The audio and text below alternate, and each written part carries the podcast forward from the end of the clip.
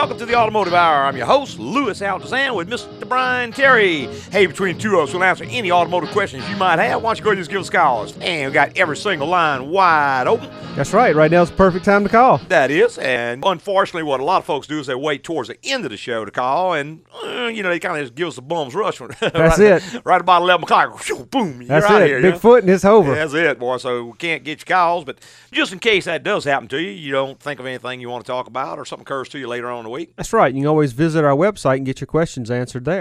The website is www.agcoauto.com. That's A G C O A U T O.com. Right. Easy way to remember that. It's Altazan's Garage Company. That's it.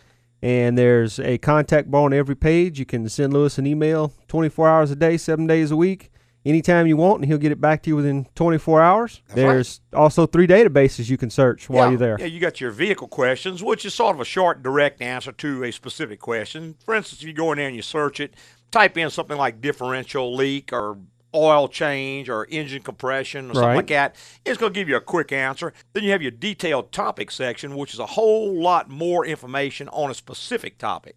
For instance, if you want to know about preventing air conditioning problems, Right. there's a whole story on that. Or preventing power window problems. There's a story on that. Or how to select an oil filter for your car. Or why you shouldn't do the extended oil changes. There's just tons of those in there. Very good reference point. Exactly. And of course, the third one is the AGCO database, which you want to know anything about AGCO as a company, what credit cards you take, what are your hours, how much do you charge for a diagnosis, those sorts of things. That'll be in there. And between those three, you'll find just about anything you want to know on, On a vehicle. on a car. car or truck, for that matter. There you go. Hey, pop on there and see what you think. It's www.agcoauto, agcoauto.com. I think you'll have a lot of fun. And we're going to our phone lines. Joe, good morning, Joe. How you doing, Louis? Doing great, sir. I have a 2003 Camry. Okay. I changed the brake pads, the front pads, about 12,000 miles ago. Yes, sir. The travel of the brake of the pedal just doesn't seem right. It's real low. Okay. I bled the brakes. I started at the one furthest away from the master cylinder and worked my way around. But it's still the pedal just doesn't seem right. I would have to look that up in service data, but I think there's a certain procedure Yeah. on that Camry. Most Uh, of the new usually ones don't bleed that way any longer, Joe. Toyota lists longest line from the master cylinder. Now, depending on the way that line is routed, it could be one up front that's the longest line. I've Right. seen that happen before. I'm not real sure on the 03 Camry though. There'll be a bleeding procedure. Right. Sometimes it'll go like right rear, left front, left Across rear, bleeding. right front, and vice versa. I've seen a few of them even bleed the fronts 1st mm-hmm. So normally when you bleed, particularly if the pedal goes down after you bleed, Right. then you might suspect you're out of sequence on it. And if you fire me off an email, I'll look that up for you and, and send you the proper procedure on it. Other than that, Joe, is the pedal still equally low t- to where it was when the job was done, or is it getting any better? no, it just seems a lot lower than it was. Okay. A couple of things to check. One is make sure the rear brakes are adjusted properly. Uh, does it have drum brakes on the rear? Yes. Okay, well, what you want to do is take that wheel, you jack it up, give the wheel a spin, and it ought to make about three quarters of a turn and then stop. Okay. That's when it's adjusted properly. If you spin it, it just sits there and spins, those rear shoes are going to move a good bit, which is going to absorb a whole lot of pedal. That's mm-hmm. one possibility. Now, another possibility is if the front rotors are kind of rough, not necessarily eaten up, but just rough, when you put a new pad on, it's going to be nice and flat, and it's only going to hit the high points on that rotor. Mm. So when you mash down, those high points kind of dig into that pad a little bit, and it eats up some pedal. That's another thing that will do it. Eventually, if that's the problem, the pad will wear into the rotor and the pedal will come back. Now, the third thing is that it just ingested some air, and I've seen that happen quite a bit. I've put pads on the front and had it suck air into the back. So mm-hmm. the air could be on the back side. But between those three things, you're almost always going to find your problem. Okay.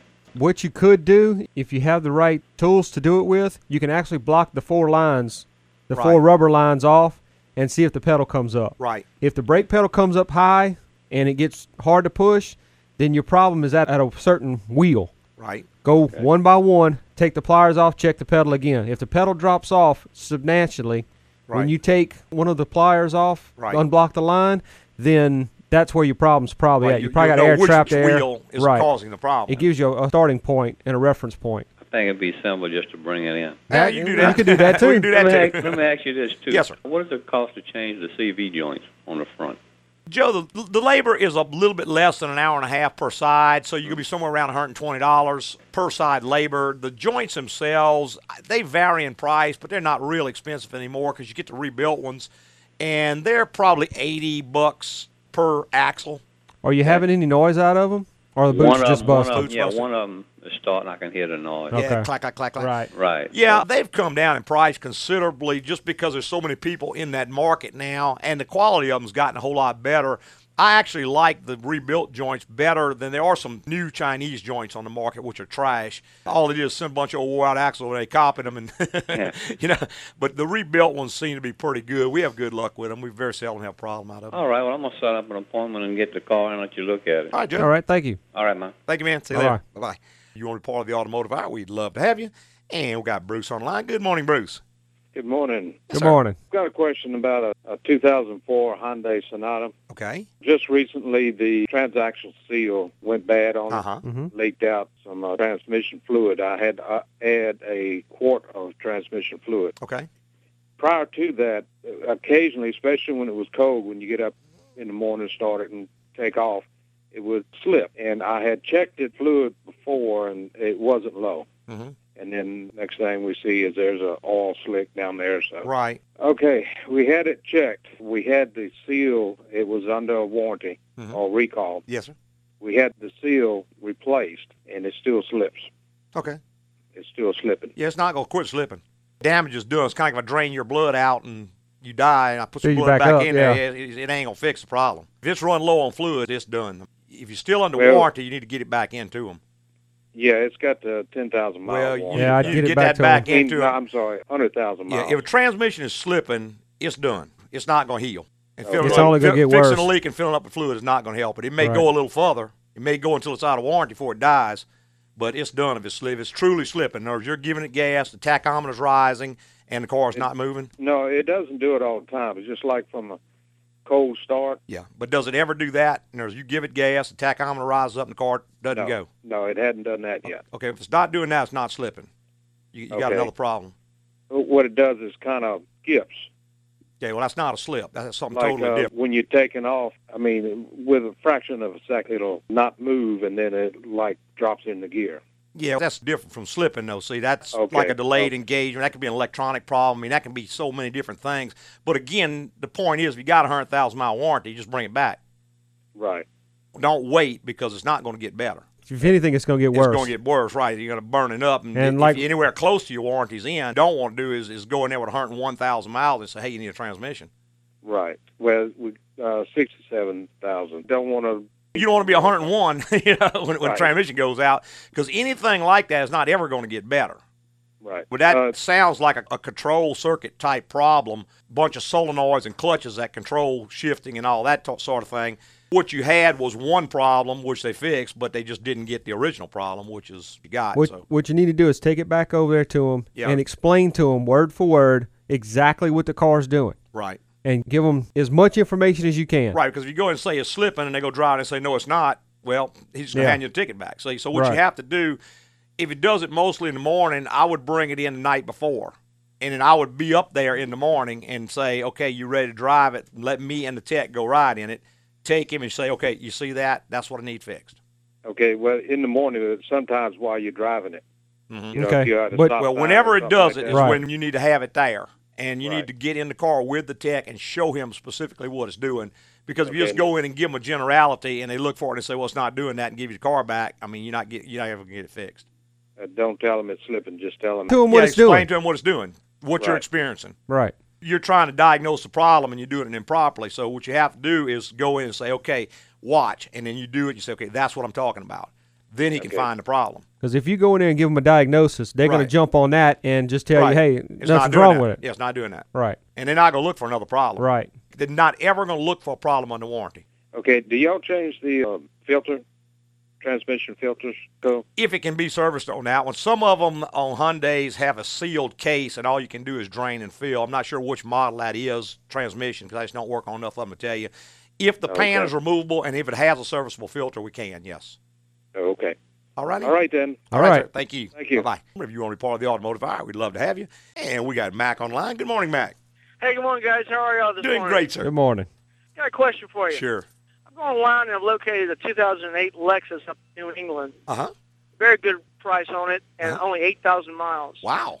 The Carfax, though, says that there seemed to have been a problem or a malfunction with the odometer, and it's not saying that they've turned it back or whatever, but they did say that it would be good to have either the dealer, who may lie, Yeah. or a qualified mechanic, which obviously you are, look at it, but unfortunately that car is 17, 1800 or 2,000 miles away from Mac, I tell you what you do. If you want to verify the odometer, is write to the state that it's in Mhm. and ask the folks in the that handle the vehicle inspections Right. because mileage is recorded each time you have a vehicle inspection.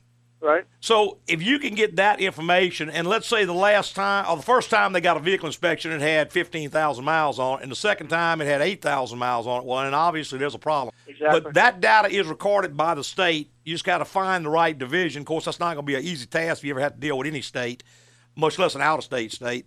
But if you call the motor vehicle division in the state where the car is registered, they should be able to verify that information for you.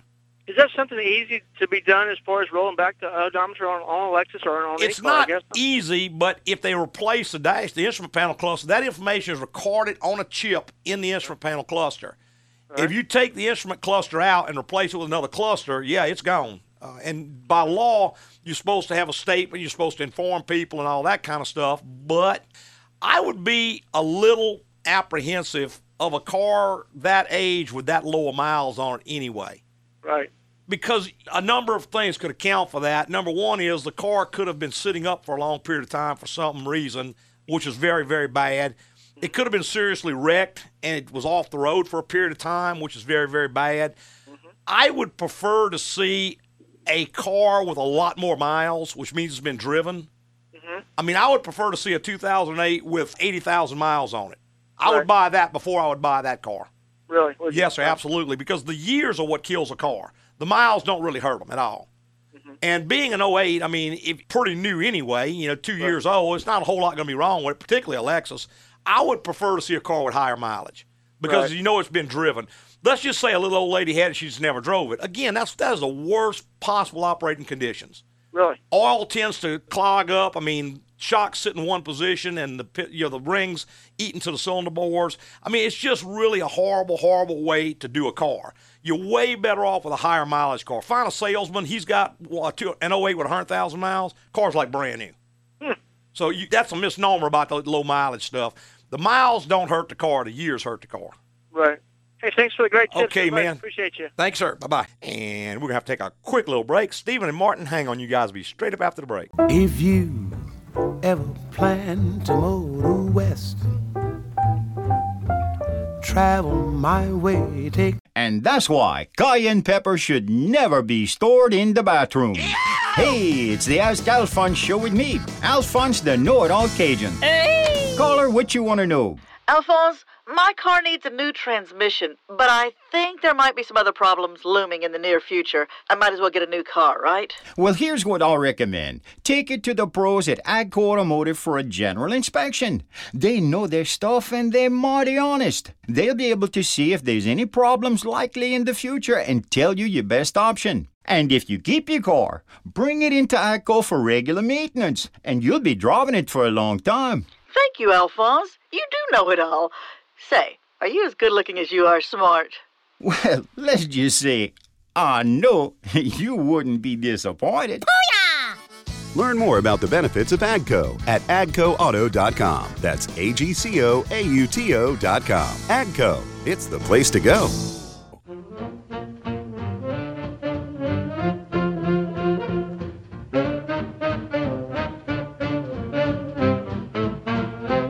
Welcome back. If you just joined us, this is the Automotive Hour. I'm your host, Louis Altazan, with Mr. Brian Terry. Hey, between the two of us, we'll answer any automotive questions you might have. Why don't you go ahead and just give us a call? And we've got Martin's been patiently holding. Good morning, Martin.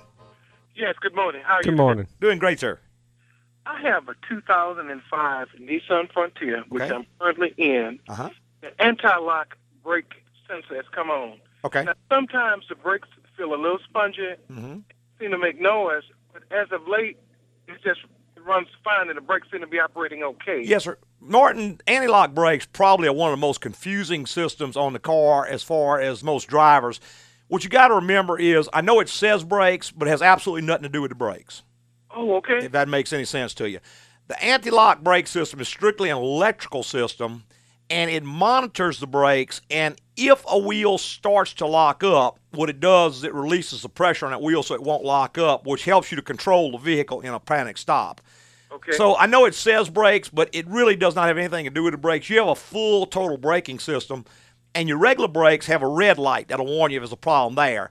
So I kind of wish they would change from anti-lock brakes to anti anti-skid control or something like that, a different term because it confuses the devil out of people. I had people come in all the time and say, "Man, my ABS lights on. I just had my brakes redone not long ago," and, and they're all worried about the brakes.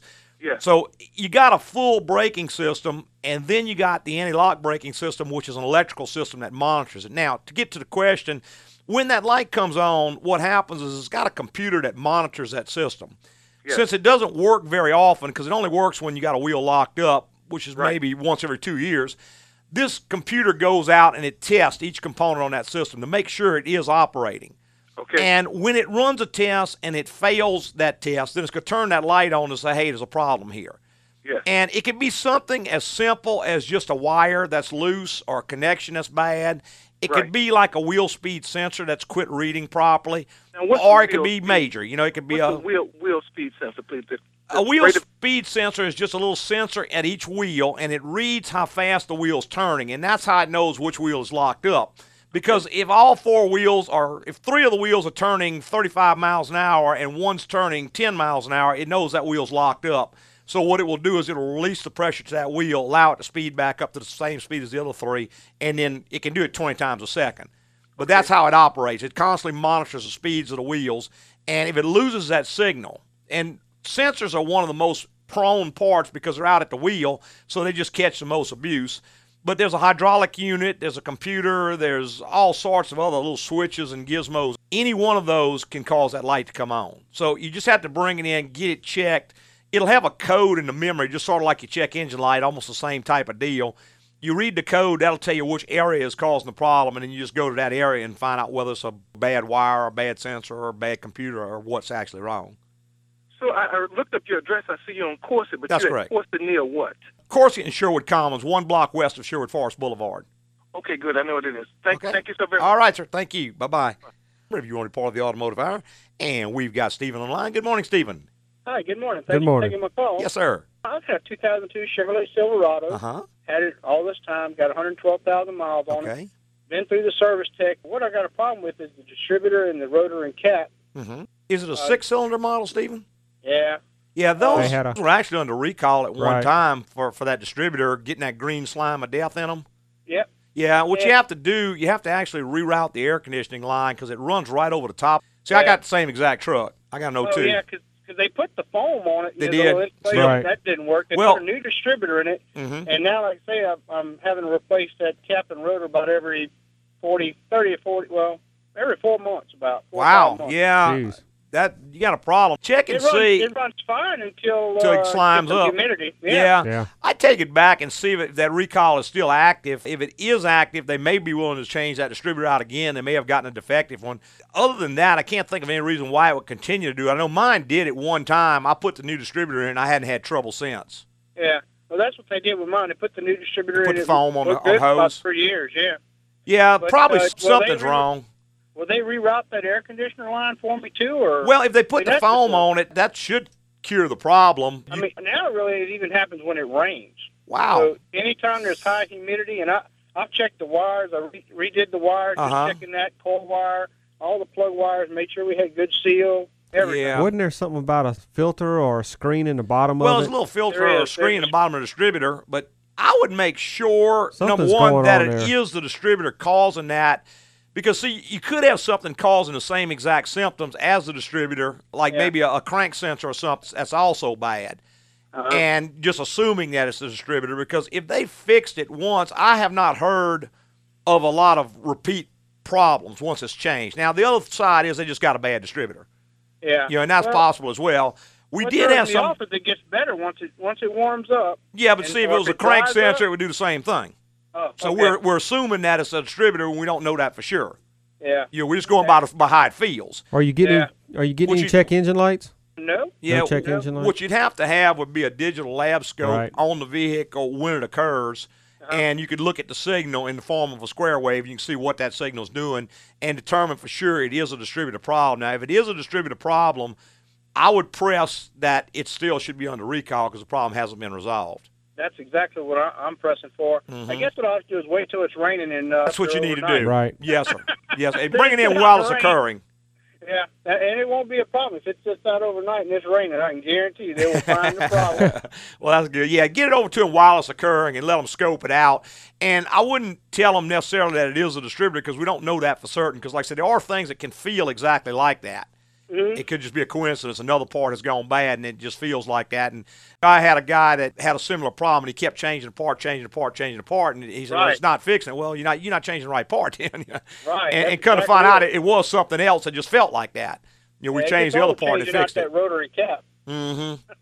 Yeah, because every time you change the rotor cap, you, you also a lot of time goes by and it may start running good, but it may just be if you just sat there and waited, it might start running good. You're also Yeah, you're disturbing a stuff lot of stuff around, too, Might, when you're might be there moving, working. moving the crank wire around when you change Right. the cap and rotor. See, so Yeah, and I drive about an hour to work, so about uh, 15, 20 minutes in, Mhm. no more miss. yeah, I would just be sure that that is what the problem is. If that's what the problem is, I'd want to change that distributor out again, and if not, just go ahead and diagnose what the actual thing is. But it's it's kind of dangerous to assume that that's what it is, even though it feels Yeah. exactly the same. Yeah, it does. It feels exactly Yeah, the 'cause- same as 'cause- it did three or four years ago. Yeah, see, if it loses a crank signal, it's going to do the same exact thing because it can also lose a spark because the crank signal what makes a spark. I got you. All right. All righty. thank- Okay, Have a good man. day. Thank you. All right, if you want to be part of the automotive hour, we'd love to have you. And going back to lines, we got Cy online. Good morning, Cy. Hey, good morning. How are you? Doing great, sir. Good morning. Hey, listen. Uh, my question is, uh, I got a 2001 Chevy Tahoe, Uh-huh.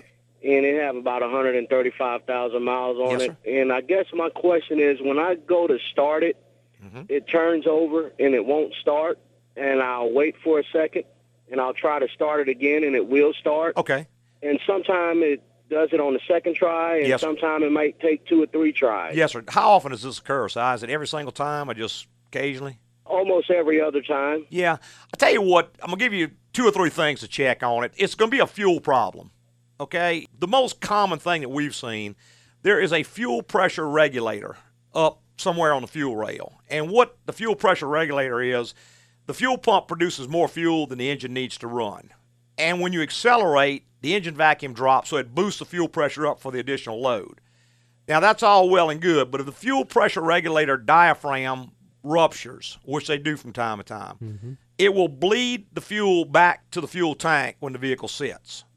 It will also bleed additional gas into the fuel rail, which will basically flood the engine and not have fuel ready to start. So it's going to make it have to crank over several times before it starts. If the diaphragm busts, it'll also pull it into the vacuum system. Correct, and flood the engine. Right. Now you can check that by locating the regulator It's- wherever it's at on the rail. It's on the left-hand side of the driver's side of the rail, about midway back's a little Mm-hmm. Silver gold thing. or silver disc-looking Thing with a job vacuum with a line. vacuum line on top of And it. And if you pull that vacuum line off and kind of tap on it, if any gas drips out, it's bad. Change it. Now, if that's not it, then the second thing is the fuel pump itself can be starting to bleed back because it has to have fuel available at the fuel rail in order to start. There's a check valve in the pump, and if that check valve leaks down, what'll happen when you turn it off, the gas will run back to the tank.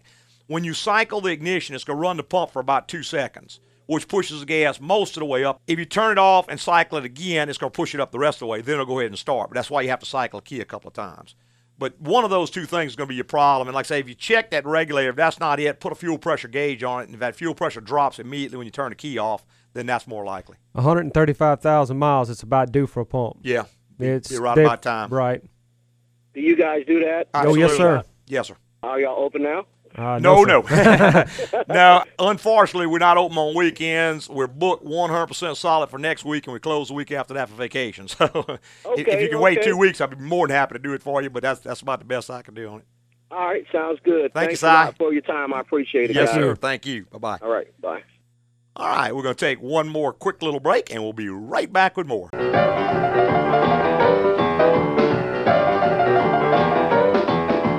And that's why Justin Bieber should never, I repeat, never be cloned. Hey, it's the Ask Alphonse show with me, Alphonse the Know It All Cajun. Hey! Caller, what you want to know? Alphonse, my six year old car needs about $2,500 worth of work, a new AC, and tires. You think I should do it or invest in a new car? So, how much you paid for it six years ago? $40,000. Well, now it's valued at about $10,000, so it cost you $30,000 to drive it the last six years. That's $5,000 a year. Well, let's say you keep the car and spend about $2,500 on repairs every couple of years, which is about $1,200 a year. Way less than a new car, huh? Whoa, sounds like I need to keep my old car. Then bring it to Agco Automotive for regular maintenance, and it will last you even longer. Now that sounds like a good investment. Hey, Al, you got any stock market tips? Oh, for that, you got to tune to my other show, Al's Financial Hour. Oh, Learn more about the benefits of AGCO at agcoauto.com. That's A G C O A U T O.com. AGCO, it's the place to go.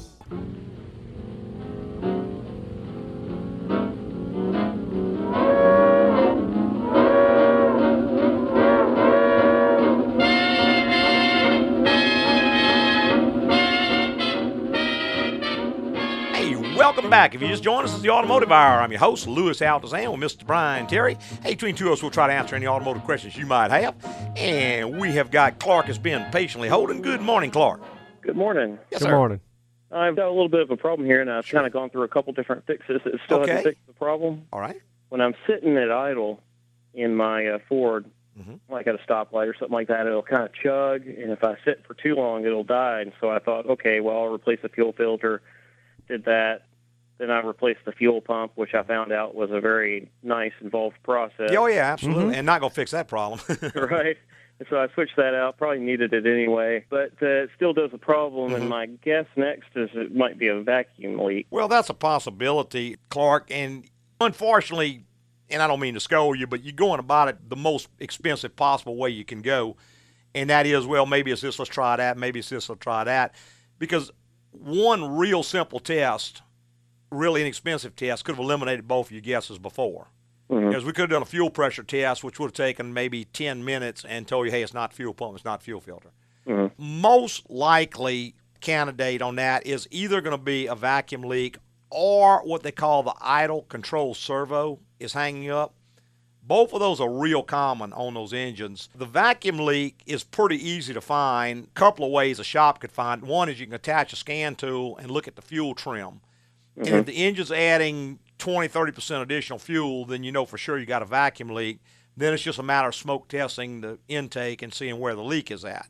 If the idle control servo is the fault, well, what you can do is you can look at the actual idle and look at what the computer's commanding. Like What- if it's say idling at only 500 RPM or something like that. Correct, and the computer's commanding 650, then Right. you know the servo is bad. If you just want to try to throw a part at it and maybe fix it yourself, the idle servo is probably the cheapest thing. Right. Take- Uh, and- and what I- easy to Thankfully, fix. I haven't spent a whole lot on it because I did both of those jobs myself. My dad is a mechanic. and Yeah, but you're probably older still out. You're probably still out three, four hundred bucks on parts. Oh no, actually, a full the fuel filter was ten bucks, and the fuel pump was only sixty six. Uh, you're in big trouble now because you put aftermarket parts on it. do, you, do you still have your original parts? Yes. Hold on, Hold hold on on to to 'em. those. What you might try to do is get it in the driveway and get it to act up and take the handle of a screwdriver and tap on that Tap idle on air that idle motor. motor. And if the idle comes up, then you know you found the problem. Right. Ah, okay. Because they'll, they'll And that- hang up and a little tap on them will Right. set them straight again. a lot again. of times it'll start idling again. If it does that, that idle servo is a piece of cake yeah. to change. I mean, it's right on Two bolts. Two Just make sure you put the gasket back in it and an Mhm. electrical and is that connection. right near where the uh, fuel line goes into? That's the gonna engine? No, it'll be up on the top of the motor somewhere. somewhere around where the throttle body is. Right. It's a little Okay. silver thing with a one single plug-in on it and like a little round cap on top of it.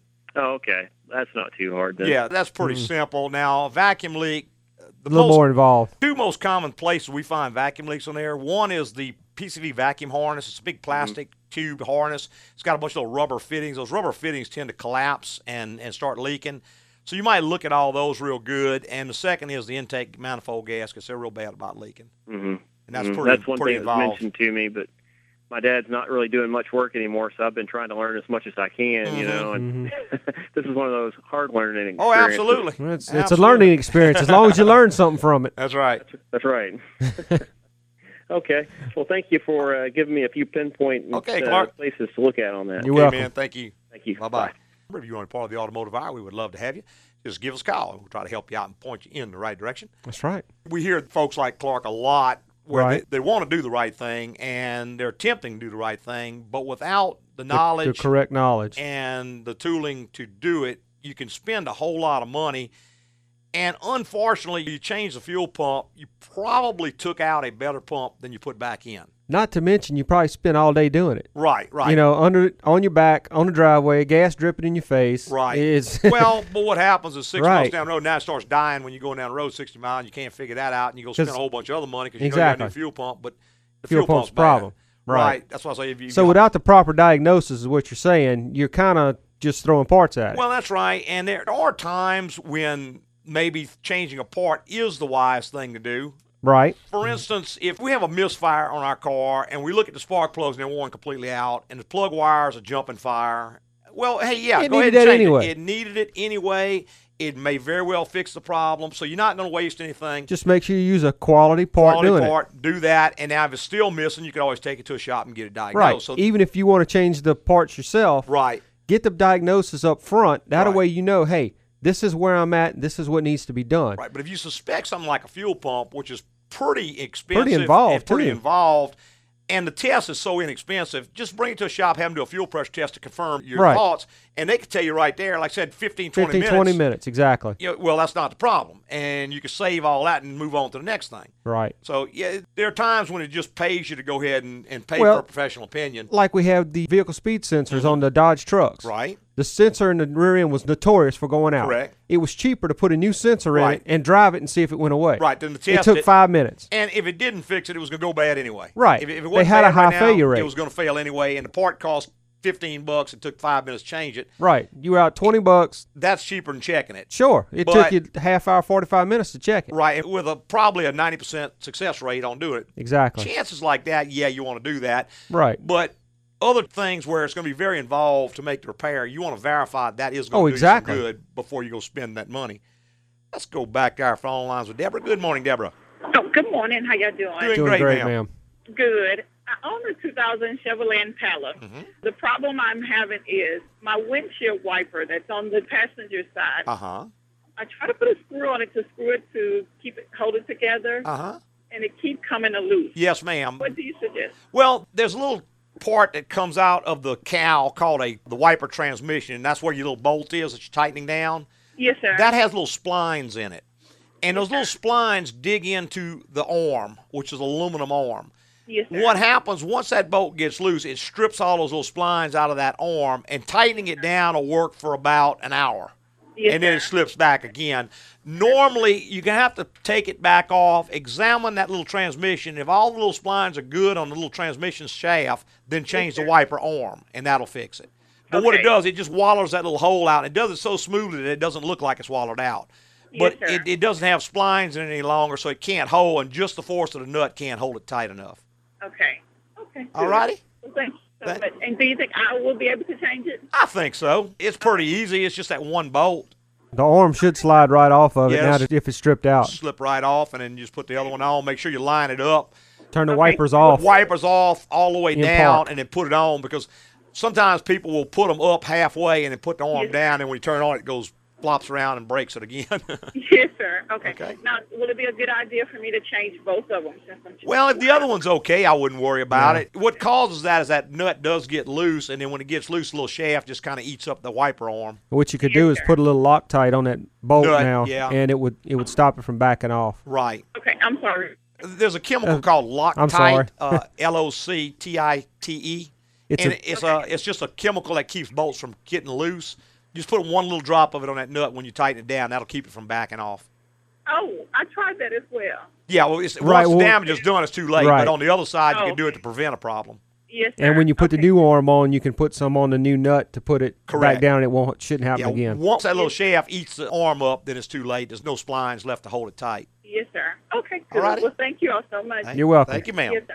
Bye-bye. Bye bye. Bye-bye. And we've got Sheila online. Good morning, Sheila. Good morning. How are you today? Doing, Doing great, great. ma'am. I have a question about tires. Sure. I have P35 70R16 Michelin cross terrains Okay. on my Explorer, Uh huh.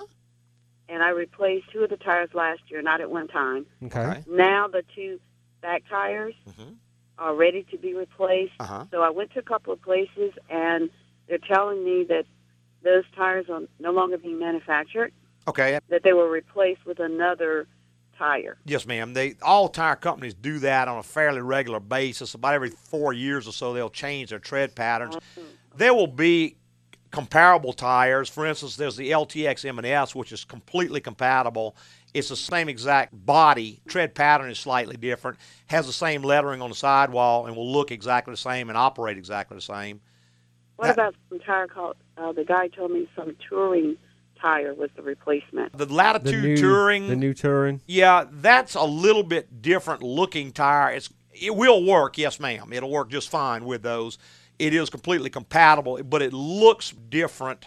And I, I don't think it has a raised white letter. It may not. I don't know. The the appearance is going to be a lot Right. different from the LTX M&S Or the cross um, terrain. or the cross Okay. terrain. I- I'm fumbling for a pin. Oh, okay, so you can tell me the one that you recommend that looks almost the same. Well, the, the see the LTX is a series of tire. They make a cross terrain, they make an M&S, they make an AS, they make an AT. Okay. So any of those tires will be the same basic tire with just a different, different tread, tread pattern. pattern. Right. But the Okay, sidewall and all will Now- look the same. The lettering will be the same. The cross so- the cross terrain has Michelin written twice on it, and the LTX has LTX M&S written on it. Right. The Oh. AS and the AT don't have any white letters at all. Well, so you can get it in white letters. Can lettering. you get it white? Some Okay. sizes. So Some- some you I know can, it's real, real confusing. Right. So the LTX. Technically, any one of those tires will replace the Right. cross terrain, Oh, okay. and they'll operate perfect. You'll notice no difference in performance of the vehicle. How does that It's- affect the uh, rotation of the tires? It will Does- not, as long as you keep them the same side to side And the same front- sizes. Front to rear, yeah, same size. Front to rear will not matter. Uh, You couldn't put like a cross train on one side and a latitude on the other side, Oh, but front to rear won't matter. Okay. And the new Can't tires that should thing. go on the back. In other words, you should take your back tires, move those to the front, put the new tires on the back. The new tires are already on the front. Right. The tires you have now are already on the front of your vehicle. The newer tires that I got last year are already on the front. Okay, see- then take the back Yeah. ones. You need to take the back ones off when you get new tires, and put the new tires back on the back of the vehicle. Right. For the oh, reason okay. is, Michelin states that the newer tires should go on the rear because they're the best tires, and that's where you have the least amount of control if something should happen. Right. Oh, okay. If you ha- if you have a blowout on the front, you still have some kind of control with the steering wheel. Right. On the back, you have no control at all Right. if And something if blows a out. back tire slips, you'll lose control of the vehicle real fast. All right. Well, thank you so much. All righty, ma'am. Go. I hope we clarified it, son. You did. All right. Thank you, ma'am. you. Yes, Uh, ma'am. bye-bye. Bye bye. If you want to be part of the automotive hour, we'd love to have you. We got Vivian online. Good morning, Vivian. Hi, Louis. I have a 2007 Silverado truck. Okay. Okay. It has sensors on all four of the tires. Yes, ma'am. Yes, my tires ma'am. are low. Mhm. Okay, I have one tire that it keeps telling me it either goes down to seven pounds of pressure when I'm driving, or it goes up to 67 pounds of pressure when I'm driving. And we know the tire is good, but we Right. were wondering, Right. do the sensors go bad? Yes, ma'am. Yes, ma'am. line from the sensor? Now, the, No. the sensors do go bad a fair amount. It's a little transmitter, basically, and it's sending a wireless signal up to a little receiver up on the dash, and they do go bad a fair amount. One thing that you could try, Vivian, just to make sure that it is a sensor and not the receiver, is to go ahead and rotate that tire and see if the problem moves with the wheel tire. Okay. If it's saying, let's say, the left rear is low, put it on the Okay. left front. If it says left front's low now, well, then it's that it's in that wheel. It's going to be that sensor. If the problem is still on left rear, then it's more likely the receiver on that channel is bad. Okay. Fairly easy to diagnose, and those little transmitters are kind of expensive. If I'm not mistaken, they're about $125. You got to break the tire down. It's part of the valve stem. You replace it, and I think you have to reprogram it after you replace it. You should still be under your warranty if you're not over your mileage, huh? How many Um, miles you got? It, uh, well, no, it, the warranty's gone. Oh, I okay. Okay. it. It's a Yeah, Okay. truck. If you're more than 36,000 Right. miles, you'd be out. I'm more than 36. Okay. Yeah, All yeah. right. Well, it was worth a shot. Yeah. Yeah, fairly easy fix. A little bit expensive, I guess. Those systems, in my opinion, are questionable in their worth and kind of expensive to maintain. But that's one of our politicians decided we had to have that, so it's on there Thank now. you, Mr. Government. there you go. There you go. Big brother. yeah. All right. Well, Okay. thanks a lot. Well, You're thank welcome, you, ma'am. ma'am. Bye bye. Bye. We're going to take one more quick little break. Sam, Quentin, Maria, hang on. You guys will be straight up after the break. And that's why you never put a dead or live octopus in the microwave. Hey, it's the Ask Alphonse show with me, Alphonse the Know It All Cajun. Hey! Caller, what you want to know? Alphonse, my old truck needs some repairs. Or should I buy a new one to save money? Well, let me get out my calculator here. Let's say a new truck costs about $35,000 plus plus $3,500 or so in taxes, then higher insurance. And you know, in about three years, the value is going to drop to about 15000 That's $8,000 a year just to drive it. Wow, I never thought of it like that. I suggest taking it to Agco Automotive for a general inspection to see if your old truck is worth keeping, which I think it is. And if so, keep bringing it to Agco for regular maintenance, and you'll be able to drive it for a whole lot longer. And I can spend money on other things like my beautiful wife. I'm assuming she's right there in the room with you, huh? Alphonse, you do know it all, don't you? Learn more about the benefits of AGCO at agcoauto.com. That's A G C O A U T O.com. AGCO, it's the place to go.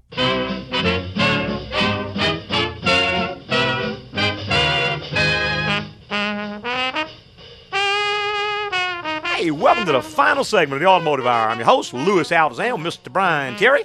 We're just about out of time. We're going to catch as many of these calls as we possibly can. We got Sam online. Good morning, Sam.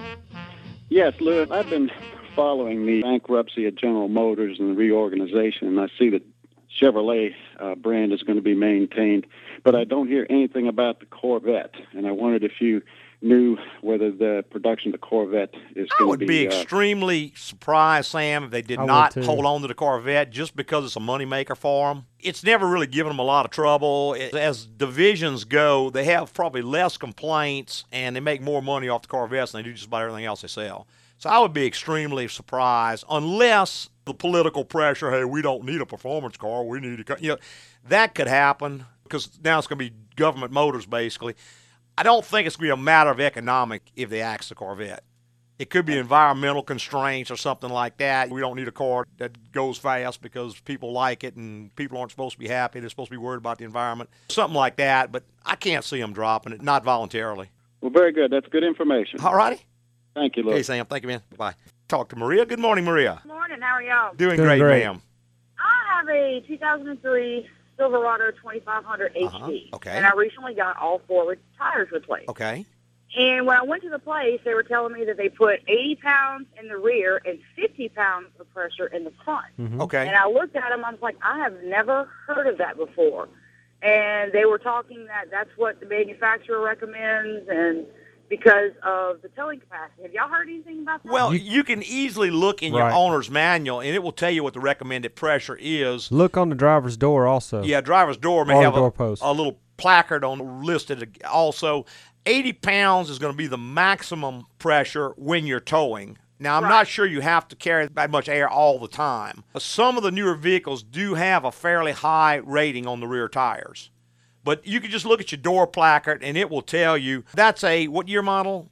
It's 2003. Oh, three. Well, you probably don't have a tire pressure monitoring system on that, so you really don't have No, I to don't. worry. See, if you're not carrying a load, you can bring that pressure down probably closer to 60 to 65, get a better ride, and still be fine. That will support the weight of the truck just fine. Now, if you do put the load capacity that the truck is capable of hauling, then you would have to go back up to the higher pressure. Even a 30 pounds difference front and rear is, is Front to rear is not too big of an issue because the rear is carrying the weight when you really load it, and the front is not. The front weight is going to remain constant. And if 65 pounds will hold the front up, then that's the amount of air the tire actually needs. Okay. You see, and the additional air pressure is just to support the load that you might put in the rear. Because it is a 2500 HD, if you hook a gooseneck trailer back there that has a 2,000 pound tongue weight, they want to make sure you got enough air in those tires to support that load. right. And it just But- it threw us for a loop because of tire wear and and all that kind of stuff we were concerned with. And "Ah, 30 pounds is a big difference. Yeah, what I would do on truck tires are totally different from car tires. Car tires are easy. You go about 10% under the maximum and you're good. But truck tires are different because they're rated for load. And when they're unloaded, they don't need that much pressure. So I would probably start out around 60 to 65 pounds all around and watch my tires. If they start to wear on the shoulders, they come up a little bit. If they Wear 'em. don't, I would probably run them around there. Okay. All righty? Well, great. Thank you. Yes, You're ma'am. welcome. Thank you. I think we got time for one last call. We got Quentin on the line. Good morning, Quentin. Hey, good morning. Happy Saturday to you Thank you, sir. Thank you. Quick question for you. 04 Taurus. Mm-hmm. I've had the codes pulled off of it when the engine light comes on. Uh-huh. It says misfire in cylinder one. Okay.